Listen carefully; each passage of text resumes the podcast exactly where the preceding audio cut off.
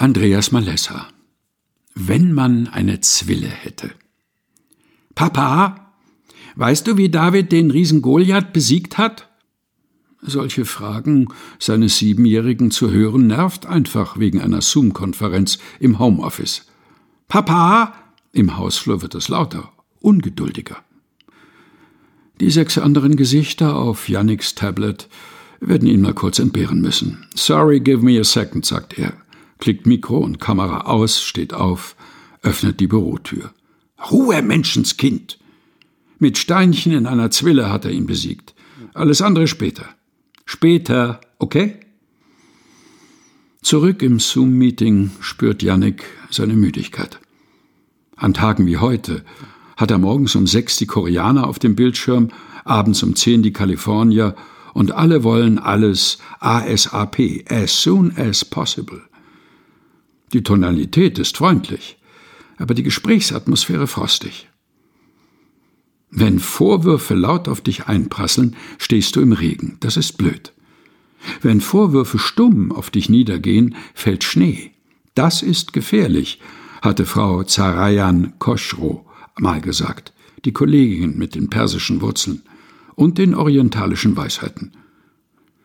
Ob sie weiß, wovon der Vorstandsvorsitzende redet, wenn er vielsagend schweigt? Seit Wochen raunt die Führungsetage von einem US-Investor, der Millionen zuschießen würde, falls er an Personalentscheidungen beteiligt wird. Namen fallen nie, aber Yannick ahnt, wer in der Firma die Pool-Position will und wer die Parkposition kriegen soll. Macht er sich unnötig Sorgen? Prophylaktische Panik? Geht es gar nicht um ihn, um Yannicks Team, um seine Projekte und Budgets? Oder geht es präzise nur um ihn und er merkt's nicht? Die Ergebnisprotokolle solcher Konferenzen sind trockene Verlautbarungsprosa, wortreich, nichtssagend. Yannick zupft an der Oberlippe. Zoom-Meetings können anstrengender sein als die Zwischenrufe eines Kleinkindes. Woher kennt Tamino so blutrünstige Bibelgeschichten? David streckt Goliath nieder und köpft ihn dann, stimmt's? fragt er Moni, spät abends beim Zähneputzen im Bad. Aus der Schule vielleicht. Oder der Jungschar? Vom Kindergottesdienst, was weiß ich, gähnt seine Frau. Immer noch besser, als wenn Hänsel und Gretel die Hexe in den Ofen schieben. Kapieren die Kurzen denn, dass es in der Geschichte um Effizienz statt Materialschlacht geht? Um den strategischen Vorteil, wenn David unterschätzt wird und Goliath sich schlapp lacht. Im Wortsinn schlapp? Nein, viel zu weit gedacht.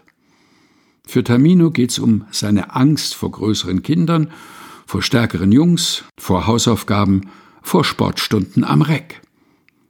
Nachts im Bett wenn die besorgten Mails seiner ostasiatischen Partner auf dem Handy vibrieren, wunschträumt Yannick, er könnte dem machtgeilen Großinvestor etwas entgegenschleudern. Irgendwas Effektives. Kartellrechtliche Bedenken, Außenhandelsbestimmungen, deutschen Datenschutz, steuerrechtliche Hürden. Tja, als letztes tödliches Steinchen könnte er einen Hashtag MeToo-Verdacht losschießen und als David gegen Goliath vom Platz gehen sprichwörtlich. Andreas Malessa Wenn man eine Zwille hätte. Gelesen von Helga Heinold. Aus Leuchten. Sieben Wochen ohne Verzagtheit. Der Begleiter durch die Fastenzeit. Erschienen in der Edition Chrismon.